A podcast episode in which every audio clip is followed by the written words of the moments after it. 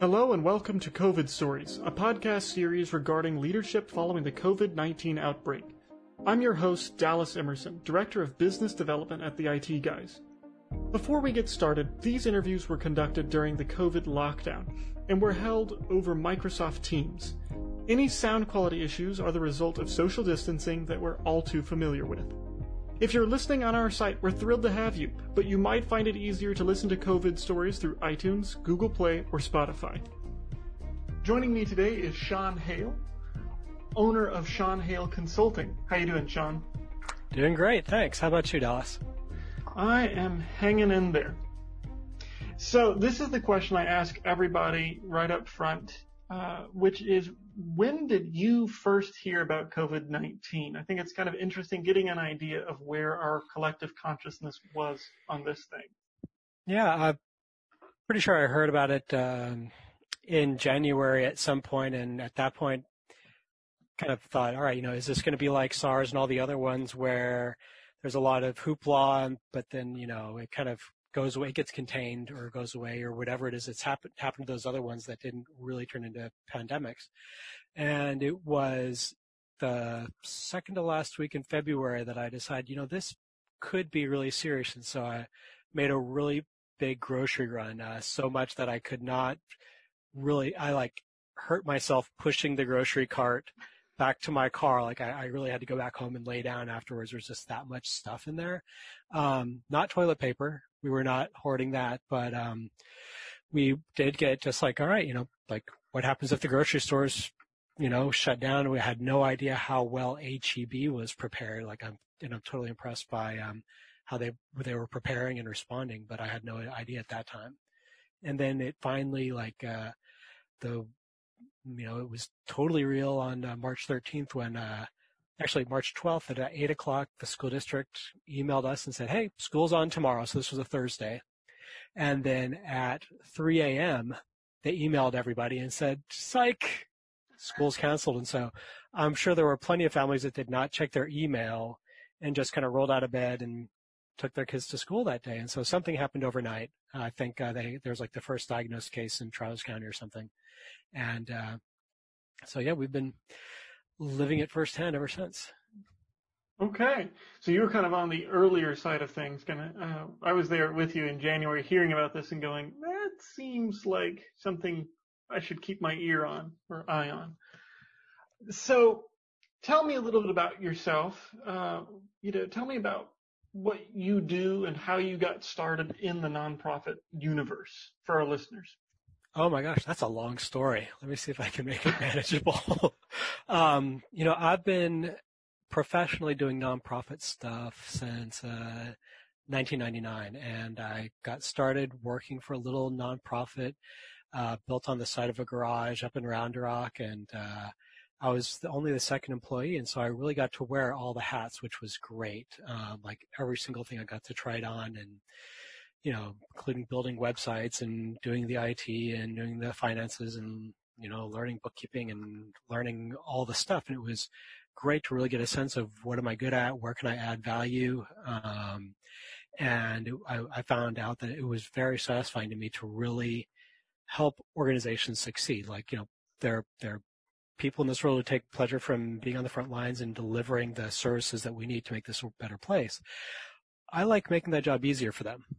And, you know, I'm sure it'd be satisfying to be on the front lines there with them, but there are so few people, I think, that really enjoy making all that other stuff, making sure the trains run on time, making sure that the lights come on and that people get paid and that's all painless. And the thousand other details that go into making sure that all the program people can really just focus on doing what they're good at and not worry about is my computer going to turn on today? Is the internet going to work today? It's the other thousand things that when they're working well, they're just in the background and they can just about take it for granted. You don't want them to totally take it for granted, but you don't want them spending a lot of brain space on that either. Right.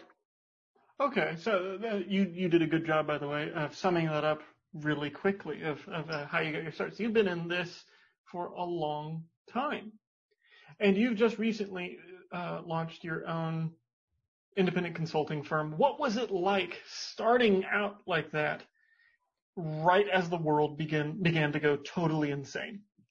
Yeah, um, it you know setting up your own businesses can be I, I think frightening and exhilarating at the same time, and uh, you know having the kids come home 24/7 just added another wrinkle to it. And so we've done a lot of pivoting.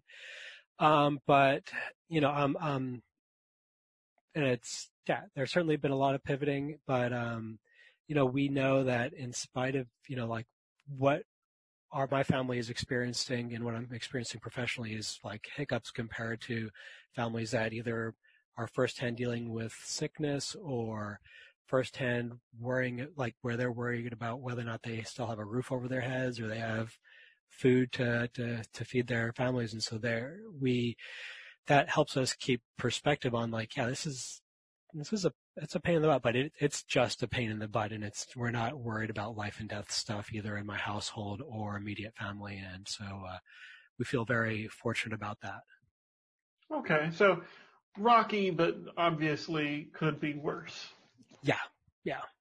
Okay, so now that we kind of have a little bit of an idea that you are, you know, you know what you're talking about when it comes to nonprofit stuff, what problems are you seeing in your cross section of the nonprofit universe right now? You know, um, there's the same, uh, half of it's the same challenges and opportunities that nonprofits always have. And We can come back around to that in a minute if you want, because I think you're asking about kind of specifically what, how is coronavirus manifested um, for folks, and how is that impacted the back office and things like that. And you know, like right now, I'm, I'm talking to um, the Center for Nonprofit Studies over at ACC to put on, in conjunction with them and with uh, the League for Nonprofit Human Capital, which is a it's a peer group that I help to lead of uh, nonprofit HR professionals. And so we're going to be putting on a roundtable for nonprofit professionals so that they can talk about their reopening plans because that for folks right now in these weeks is really important. They're really trying to figure out how do we, you know, whether or not they're they've already opened their doors again and they have and they're still kind of fine tuning it, or whether or not they're planning on reopening their doors August 1st to September 1st. There are a lot of boxes they have to to check to do it right, and uh, so we're going to be pulling people together, HR professionals and other people who, even if they aren't officially HR people, they have some kind of responsibility in that department. So they can, you know, share lessons learned, share their plans, uh, hopefully learn a little bit and, uh, and those sorts of things. And these uh, roundtables, in my experience, have been really, uh, really helpful over the last few months. We've had them also about uh, around technology adaptation over the last four months and how a lot of organizations have had to, they weren't ready on day one to go work from home. And so they've had like crash courses in technology and they've gotten to the other side of it and said, wow, you know, that was really rough. But, you know, now that we're on the other side of it, I kind of wish we'd done it a year or two ago because this would have made my life a whole lot better, right? Right. Because this, this, this new technology is really making my job work a whole lot better. So that's another thing that people have been pivoting on. The Paycheck Protection Program is another one where there's still some trepidation and like most organizations have gotten their loans and they kind of navigated through those waters where some banks were completely unhelpful and other banks were bending over backwards. And so like a lot of banking relationships changed. Um, but now the the kind of you know it's not burning today. They don't have to solve it today but they know they do have to solve over the coming weeks and months how they're going to do the reporting. Because so much of that reporting on that has been convoluted and kind of crazy making. And um, you know getting different advice from different people and so it's really hard to know how they're going to do that but a lot of people are working really hard to make sure they do the reporting right so i mean maybe this is a just restating the obvious but you you're seeing all kinds of problems from human from uh, just human interaction side of things to the technology side of things. Maybe you were right at, at the beginning. I should, probably should have asked you what problems do you normally see in the nonprofit world, and then we can kind of move toward what you're seeing now and or and how COVID has yeah. changed. Well, you know, I don't know that I see anything a whole lot different from a lot of other professionals who've gotten to be in leadership positions at, at nonprofits. They they do run the gamut, but um, you know, one of the things that I, I specialize in is really helping back offices to run at their peak efficiency and their peak effectiveness. And it's typically a, uh, typically the the back office is kind of part of a three-legged stool in a nonprofit. You have your programs that are doing great things to change the world directly, hands-on to change the world. You have the fundraising, which is bringing the money in to fuel the programs, but then you have your administrative function. And that for most organizations is kind of an afterthought and so many of them kind of wait until it's on fire uh, to like, oh yeah, yeah, we really need to do something about that, you know, um, and that ends up being very expensive for the organizations in the long run. Um, and so there are lots of opportunities or problems, um, depending on kind of at what stage it gets dealt with in terms of being able to deliver that high quality uh, administrative function to the organizations. Very often they just they'll they'll they'll have administrative they'll be understaffed in administration they'll have not enough technology and not and or not enough experience to really do those functions well. Or even if they have somebody sometimes who's really experienced, that person doesn't have time to sharpen the saw, right? That the day to day routines and responsibilities are so big that it's hard for them to stay up on new trends or to like they might even know like they might even know how to do all of it but you know after they've put in a 40 or 50 hour week they need to go home and rest or they're going to be a, a wreck the following week and they'll make terrible mistakes when they're running payroll or something else like that that has big consequences and so um, yeah there there are always in, in my experience um, there are always opportunities to really make that work well. And then when you do get those things running well, when you get the back office really running smoothly, there's more money available, staff are happier, turnover goes down, morale gets better, um, and uh, so you end up uh, typically saving money in the long run by investing in that well, much like you save money and you save time by sharpening that saw. And uh, it's because, yeah, working away at that tree with a rusty old axe or a rusty old saw that's all dull, like it doesn't get you anywhere. Right.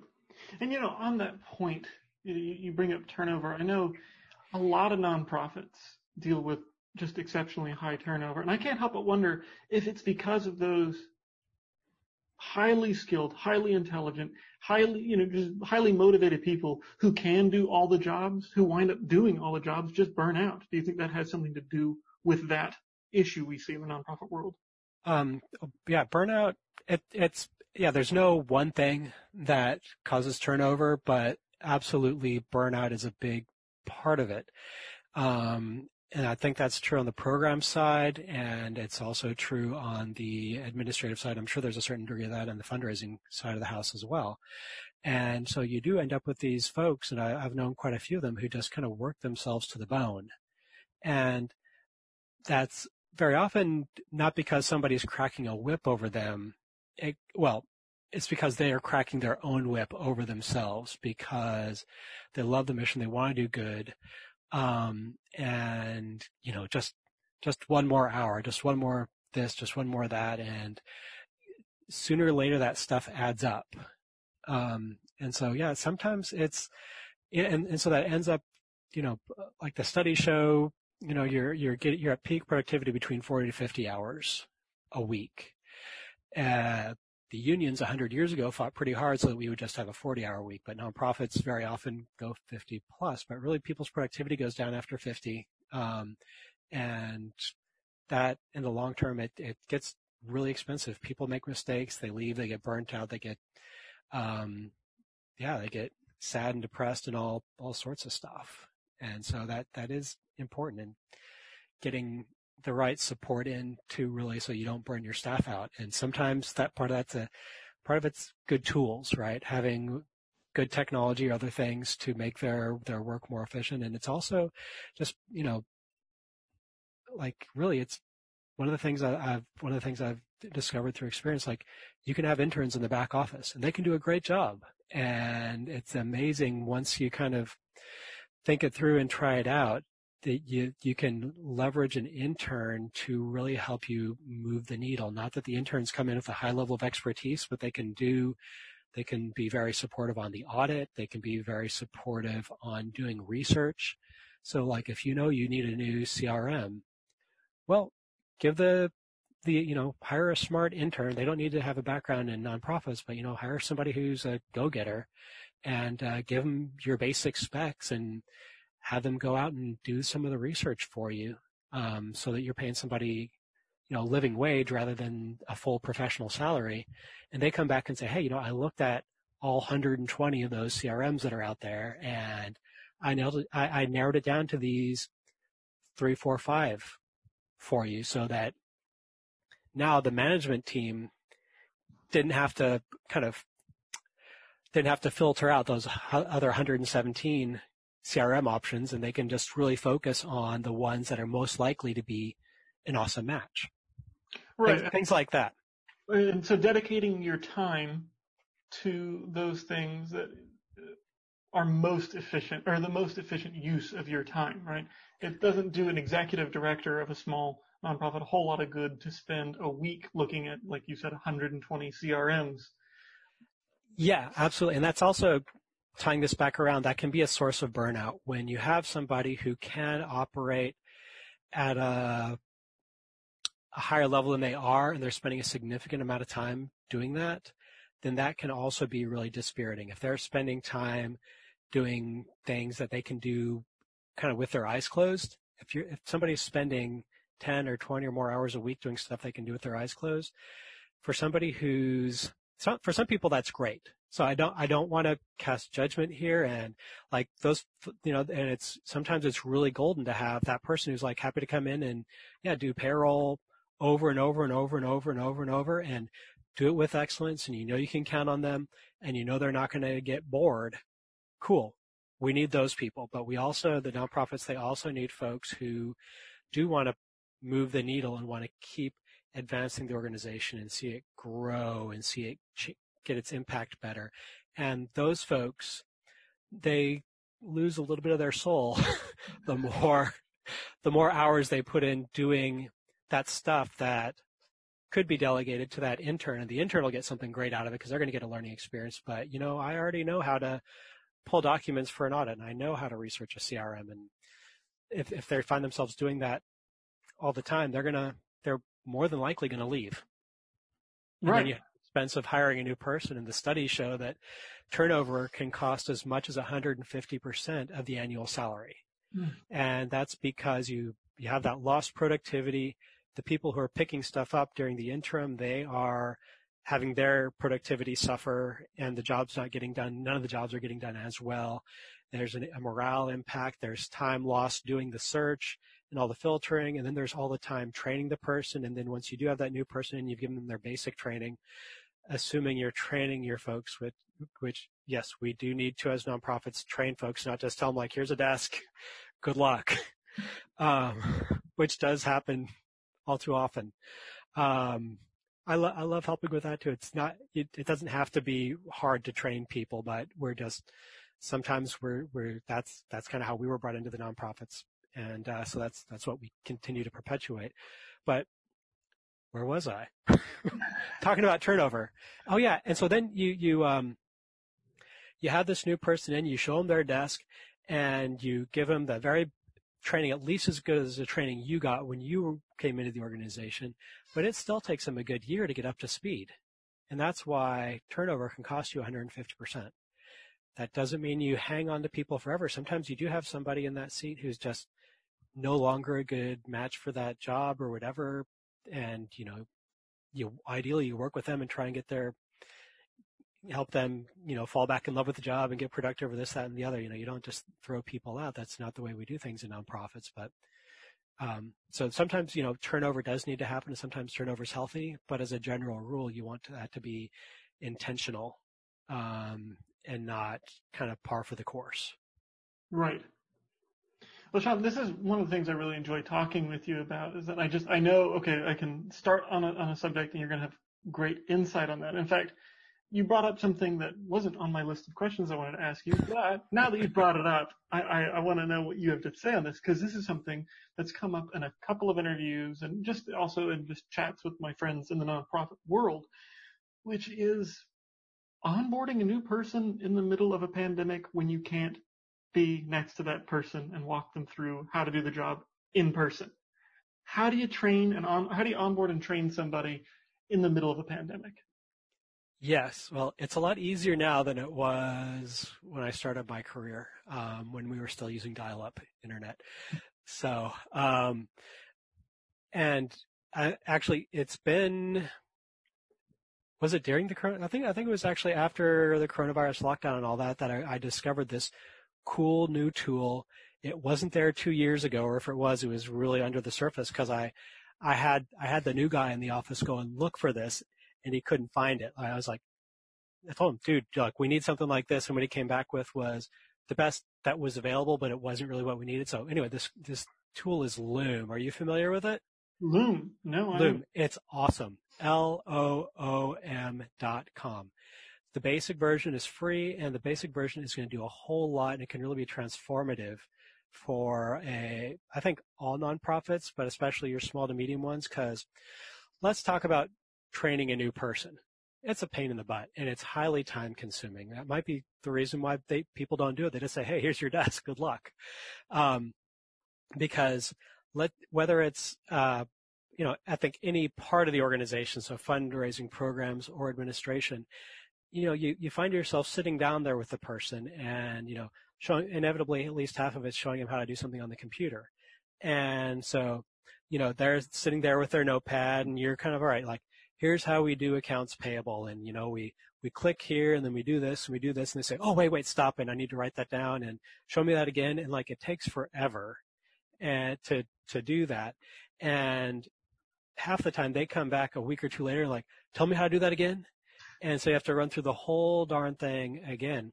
And so here's what Loom does is it's a little app. You put it on your computer. Yeah, click it when you are ready to, instead of training, you're going to create a little video. And you just double click on it. You tell it whether or not you want just, um, just camera, just screenshot, or a combination of the two where it's full, you're sharing your screen and there's a little bubble at the bottom with your face on it. And then you just do your routine because you're going to be cutting checks this week anyway or running payroll or putting people into the CRM or whatever, and you just walk through your routine and you narrate over it. And so this is how we do payroll. And it's like, you know, we log, you know, we go to ADP and we log in and we plug the stuff in here and, you know, we have three weird variations this week and let me show you how we handle this exception and this exception and this exception. And here's how I double check it and blah, blah, blah. You can hit pause in the middle if you need to, you know, if you're making a long video and you need to go get coffee or whatever, and then you hit stop when you're done. When you hit stop, it automatically sends the video up to the cloud, opens a window in your browser. You can, it already automatically generates a link for you. You might go in and change the title on it, and that takes all of 30 seconds so that, you know, you can kind of file it in a way that makes sense and it's not just the date on there. And then that video is done for this trainee and the next one and the next one bang, wow. you're yeah. done. And it slowed you down maybe five minutes to be doing the voiceover and to open Loom and to copy and paste that link. So massive time save for, for training people and also, you know, it's, it's documentation as well. And that's something that is always an afterthought for uh, nonprofits because um, there's never enough time. We know we need to do it because what happens if aliens abduct me tomorrow? Right? Right. Payroll, you know, who else knows how to do payroll? Who else knows how to do this? And we don't want the organization to be in that situation. And so that's, you know, even if you don't have a new hire tomorrow who's coming on, like by all means, please, please, please document those key processes and share those links with other people in the organization. So if that alien abduction does happen, you can do whatever it is that those aliens want you to do with a clean conscience because your organization will be okay okay, so we can surrender to the aliens, but our nonprofits will still be running. Exactly. Loom.com. Oh, that, that is huge. Yeah, end of interview. No, I'm kidding. End on a high note.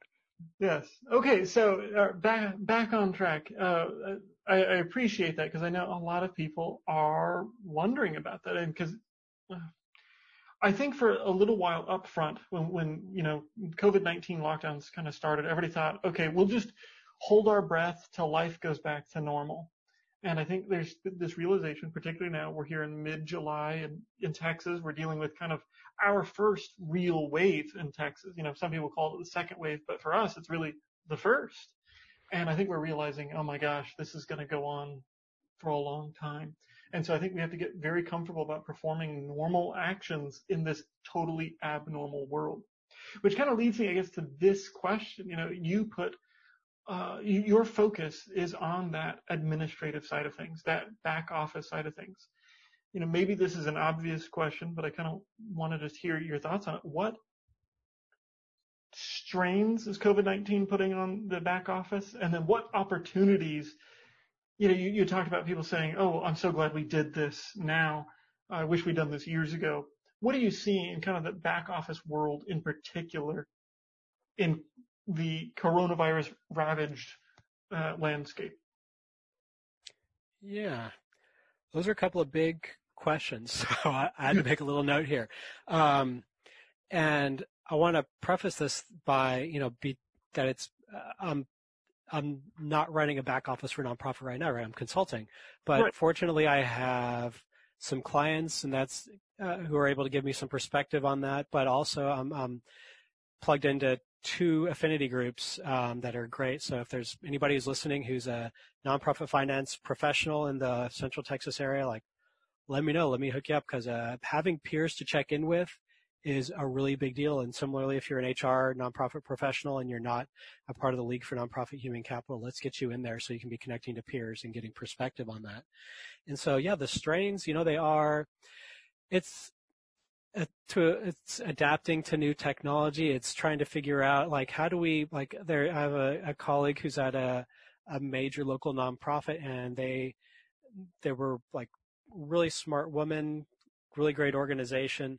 They had to hustle to be able to get the work from home stuff, and there's still some stuff that they just haven't been able to get that totally figured out yet. All the automation and other things that need to happen, and so um, you know, that, that I know there's a certain amount of stress there for anybody who still has to go back into the office, who has to. Some people are choosing to because like I got to get out of the house and, you know, I'll take the risk. Their their their risk tolerance is different from some other people's, but some people have underlying conditions or they just want to be careful either because they're careful by nature or they extra careful by nature or they have loved ones that they're trying to take high levels of precaution for. And so for those folks to go back, and so like she has a staff person who's like going in from uh, midnight to 7 a.m. Partially because he's a night owl, but partially so the other staffer who has to go keep going into the office can do it during the daytime. But you know that would still be a stressful situation for them if like one of them ended up getting sick and you know you find out you know that that person's been breathing in that airspace, the same airspace you're going into, even if there's a time separation. For some people, that would be um, nerve wracking. So getting getting the tech, you know, getting the processes and everything set up in a way that we can easily work from home is stressful. It's the you know, figuring out the paycheck protection program and things like that. And thank goodness it exists um, because for a lot of nonprofits and programs like that are saving their bacon and they're allowing them to stay open and they're allowing their staff to not be in line over at, uh, at TWC, which is great. You know, they're not waiting to collect an unemployment check. But at the same time, understanding those programs and applying for them on top of the regular routine is stressful. Figuring out, you know, for those organizations that are still serving clients directly, like, you know, I think Meals on Wheels is still doing a certain degree of that, and a lot of others where really like their their mission requires that, um, or you know, ones that are working with battered women and this, that, and the other. Like, figuring out how do you deliver at least halfway a minimal level of service, how much of that can you put onto things like Zoom and GoToMeetings where their clients have access to that technology? Some people don't even have smartphones, even though some of us may take them for granted these days. Um, a lot of people don't. Um, and so it's, you know, it's kind of like take your regular routine and then just add on all these new things. And for a lot of people also, they are they still have their nine to five or nine to nine in some cases, and their kids are not in school, and so they're figuring out how do I still do a good job as a parent, not just plop the kids down in front of the TV for 12 hours a day.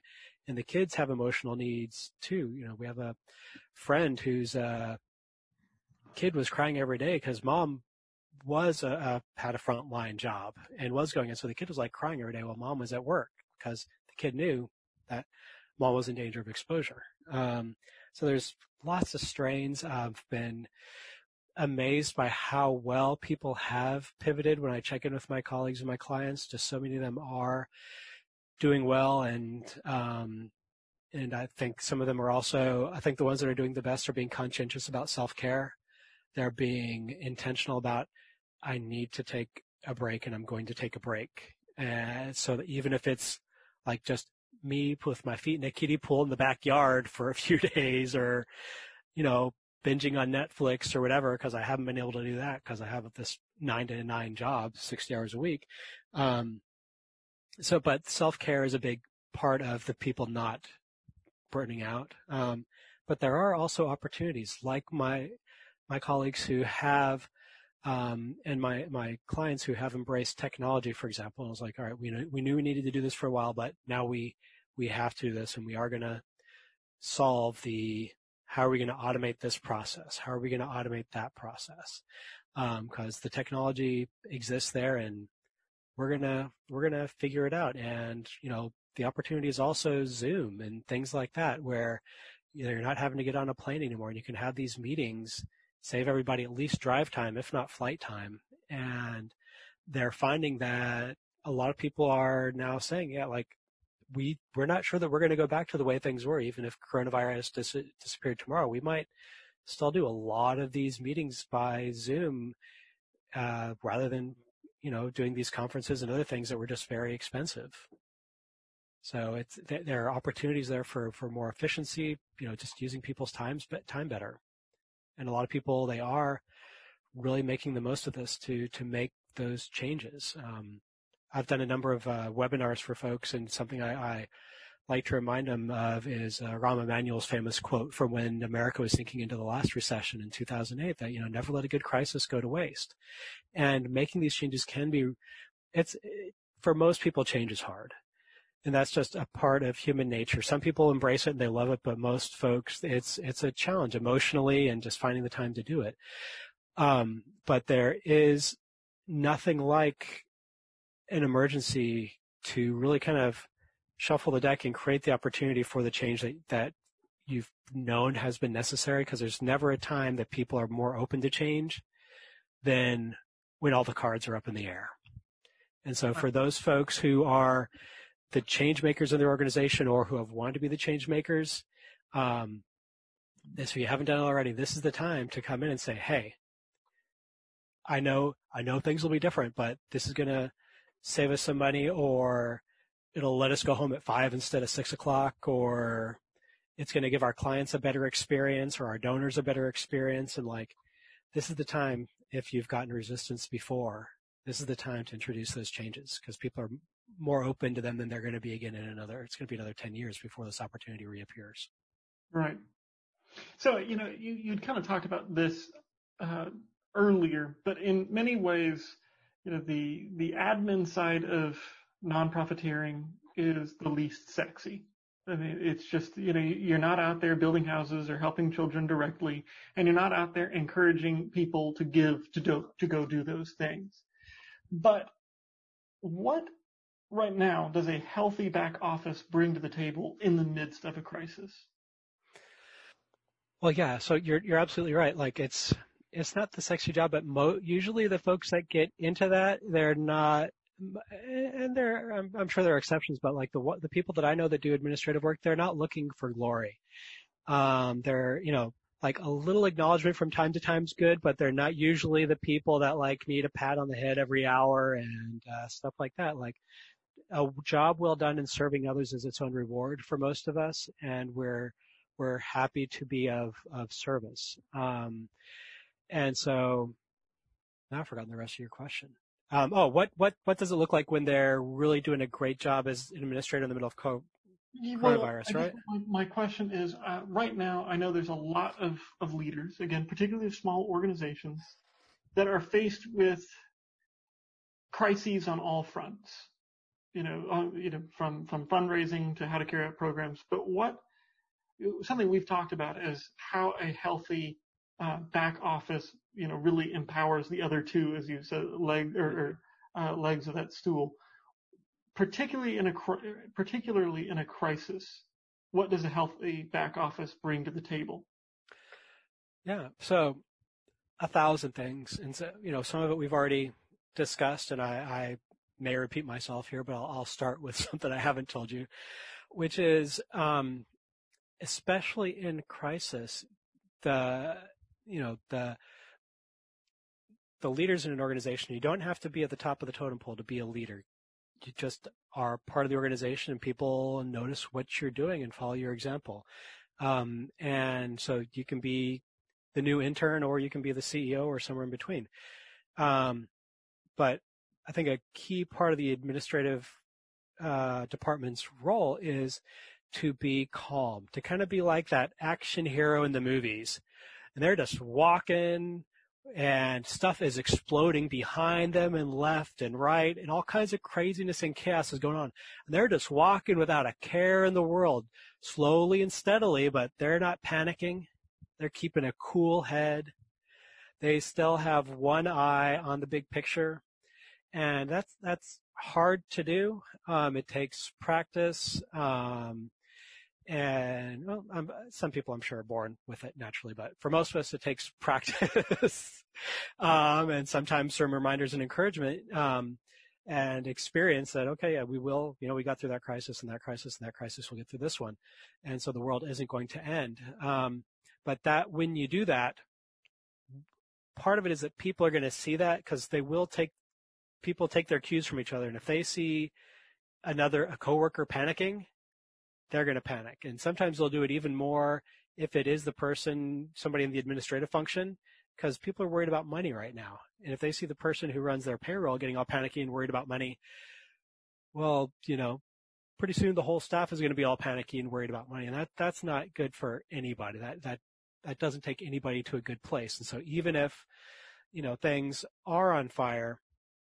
um, uh, the, the administrators who are going to be most effective are going to recognize that kind of like their own emotions on that and not that they suppress that, but they manage to be careful about how and when that gets expressed visually and verbally.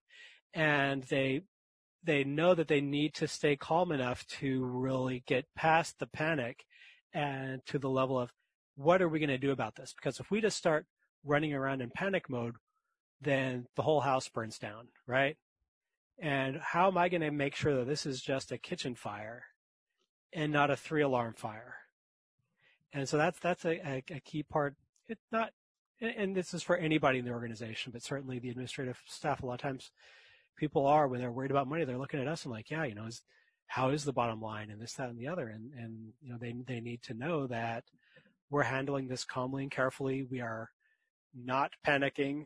There's no reason to panic and no reason to trample people on your way to the exit doors and that we're going to be, we're going to put together a really good plan. We're going to, you know, these are not the best cards, but we're going to play them in a, the best way that we can.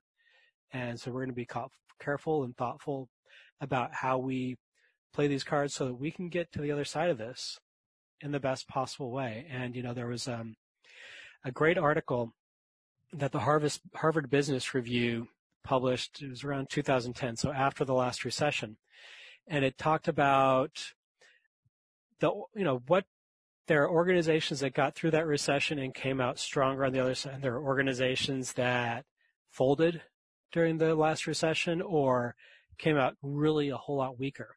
And so they went and they, well, you know, how do we learn from this? And what, you know, what does it, what do these organizations that really came out stronger on the other side look like? And not, not that anybody ever wishes for a recession or coronavirus or stuff like that, but there are organizations that weather that storm a whole lot better.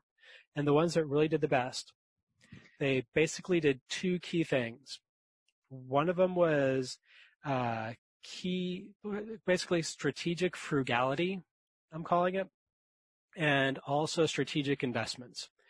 And by strategic frugality, I mean not being cheap, not cutting expenses for the sake of cutting expenses and not like going to everybody in the organization like we're just we're just taking 10% off of everything, right? That's not that's not strategic and it's not going to help the organization. More than likely it's going to hurt the organization.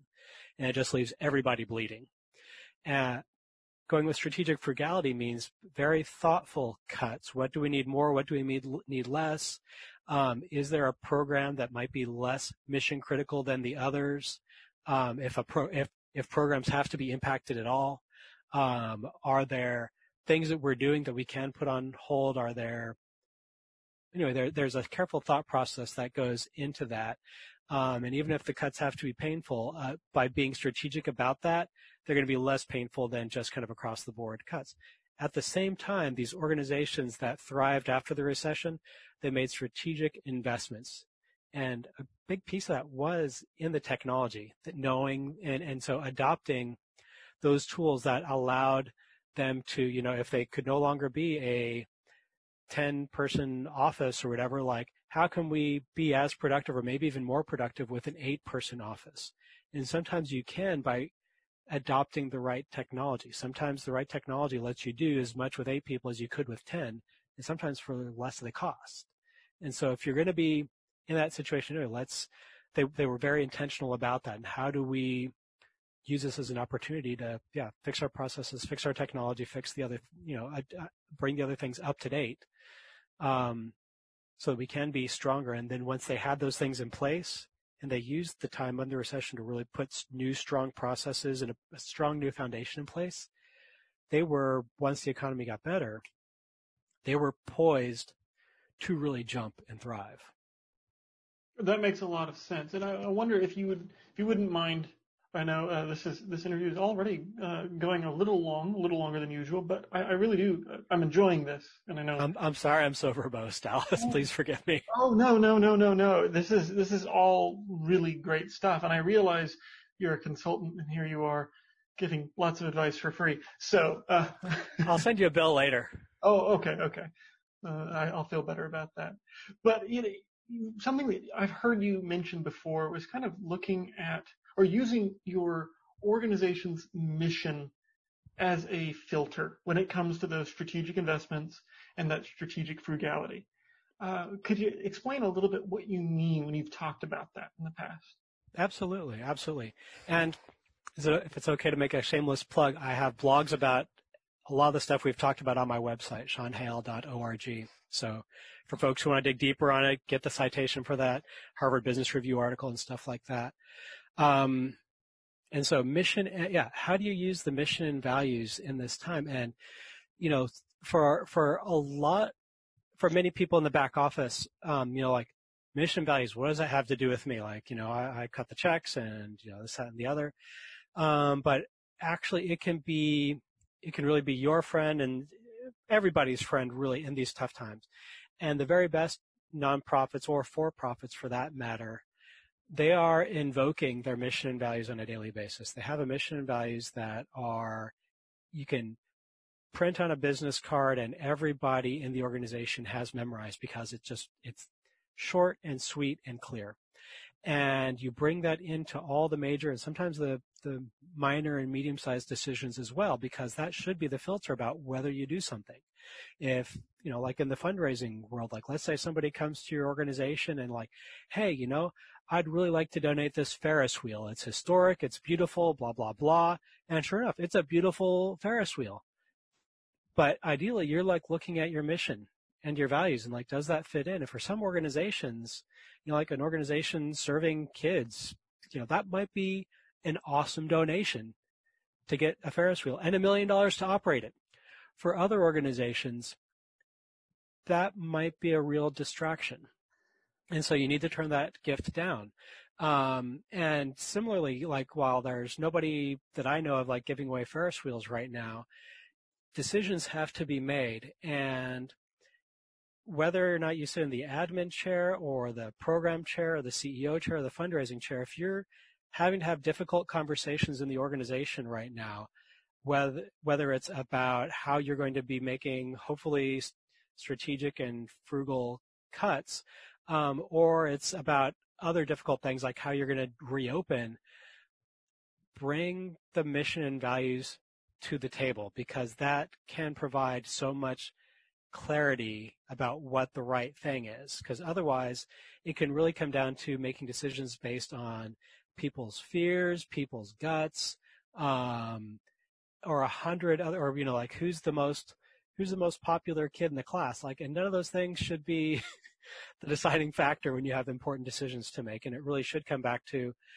like, okay, yeah, like if you're in a situation where you run a nonprofit that you know serves animals or or whatever, and you know you you are pretty clear that you that the right thing to do is instead of having five programs, you need to have four. and well, which program's going to have to get cut? Like that part's clear. Everybody's on board. Like, well, which one of these programs is going to get cut because they all have great staff. They all do these great this great work. Well, if your mission is to serve dogs, and you started a pilot program two years ago that serves cats, then you know you look at your mission and like, all right, like the cat program, and this isn't because we love, you know, that's not because dogs are inherently better than cats.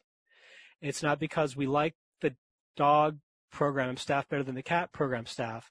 It's because our mission and our values, they are our North Star in this. And if we can't do it all right now, we need to stick to this stuff and really focus on the stuff that is the truest to our, our North Star. And so it's not about personalities or any else stuff like that. And so it can help you make those decisions and not have it be about, it can hurt, it can help with the hurt feelings and the anguish and make the decision making a lot quicker too.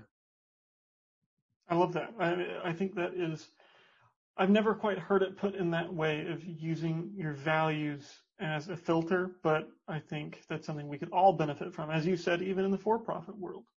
Okay, so like I said, we're running a little bit long, but actually we managed to hit on almost everything that I wanted to, to chat about. Uh, unfortunately, I could probably talk to you for another three hours, and we would probably have another three hours after that. so for the for the sake of our listeners, I'm going to ask you one final kind of open-ended question. And just let me preface it with, you know, like I said, we're here in mid-July, and the debate about okay, are we reopening? If we're reopening, how are we reopening?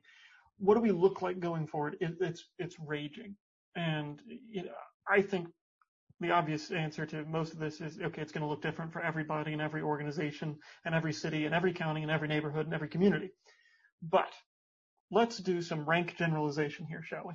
If you had to offer advice about moving forward, about how organizations should go about making these incredibly difficult decisions on offices, on social distancing, on continuing programs, on fundraising, just a, a, general, okay, what steps should they be taking to come up with a wise plan to move forward? What would you suggest? Ooh, tiny little question to end up on. Um, so, one word answer only, please. Yeah. CNN debate, one word answer only wise. um, so you know, there's not a whole recipe or perfect recipe for everybody, but certainly, you know, some of it's the stuff that we've talked about, and like mission and values should be at the table for that whole conversation. Um, it, you know, check in with your peers as well. You're you're not alone in this, and if you don't have a peer network, it's never too late to get one. And so, whether or not it's peers who work at organizations with similar missions and or peers because they have similar job functions to you. Those folks can help you get good perspective, share good tips, um, and a thousand other things, um, and so that you're not reinventing the wheel. So that you know if you know you've cooked up three or four different ideas and you don't know which one's crazy, like hopefully you know they'll help you say like, yeah, plan B is really sucks. Stick with uh, plan A, right? Um, so that that should be a, a piece of it. Um, what I said about um, you know the, the the good advice from the Harvard Business Review, I think is really important for folks as well to be intentional and strategic and be frugal rather than cheap when they're making the cuts. Everybody, almost everybody's having to make cuts, but doing that with care, but also, you know, figuring out that pathway so that you are strong at the end of this. And that might mean that you, you know, your organization has to downsize, but, you know, do, do it strategically and figure out, right, you know, like if, yeah, we were a five person organization or a 50 person organization and we're going to, we can really only do, you know, 50% of the stuff. Well, how are you going to be strategic about that? What is the core piece of the mission that you are going to continue to deliver on? Um, what are the key things that you're going to do during the next six to 24 months that it takes us to get to the other side of this so that your nimble, more nimble crew is really strong and poised and ready to be at peak efficiency and kick butt so that on the other side of this, you can be one of those organizations that's really thriving, even if you're having to cut back right now. And so those, that's where those investments in, in technology and good processes and making sure you're doing best practices are really good. If you're trying to pick, pick between programs, also like, are there other organizations that are in the same issue area, right? Like the, you know, there in this town there are, you know, in some issue areas there can be dozens, and you know, can you talk to the peers at those organizations so that you know, maybe all of you are cutting back on something, but maybe what you're cutting back on are the areas where you were overlapping so that each of you is specializing more in something that you uniquely can do well and other nonprofits, you know, the other, they're, they're, the other ones are going to each kind of get more specialized and so that that way you're not leaving gaps, right? There are dozens of organizations that for, maybe not dozens, but probably at least a dozen organizations in town that serve the homeless. There's a certain amount of overlap in what they do. And I'm sure that they've been having conversations because I know some of the leaders in those and they about like, yeah, how do we not leave major gaps for the population that we serve? And so I wouldn't be surprised if they were like, you know, trimming around the edges at that place in areas where they perhaps overlapped and, and digging deep on, on specializing in certain things. I'm sure I could go on, but that's what's popping in my mind right now. No, I, I think that's fantastic. You know, it's one of those things that I obviously come from the for-profit background. I live in the nonprofit world though, and thinking about coordinating with others, other organizations makes so much sense, but it's something that I would oftentimes overlook. Uh, so I think that I can't think of a better uh, piece of advice to end on is you know, start leaning on each other and uh, we can get through this. Well, Sean. I really appreciate your time. Uh, maybe we'll wind up doing another one so we can cover the other million topics that I would love to cover with you. Uh, I, have enjoyed it, and I know our listeners have definitely benefited from the knowledge that you bring to the table. Well, Dallas, thank you very much. It's been a lot of fun, um, and uh, I'm happy to have the opportunity to, uh, yeah, hopefully share something that's hopefully helpful for somebody out there. Um, and uh, yeah, I'm just grateful to you for the opportunity for me, and that you're you found this new way during these crazy times to help the, the nonprofit ecosystem because it is through this kind of collaboration and sharing of ideas and information that we're all going to emerge stronger for this. So thank you. All right. Have a great day. You too. Thank you for listening. I'm Dallas Emerson with the IT Guys, and this has been COVID Stories. I'd like to remind listeners that you have a COVID story, and we want to hear it. Send me an email at dallas at itguysusa.com and let's set up a time to talk about your COVID story. Your story may be just the thing someone needs to hear. Thanks again.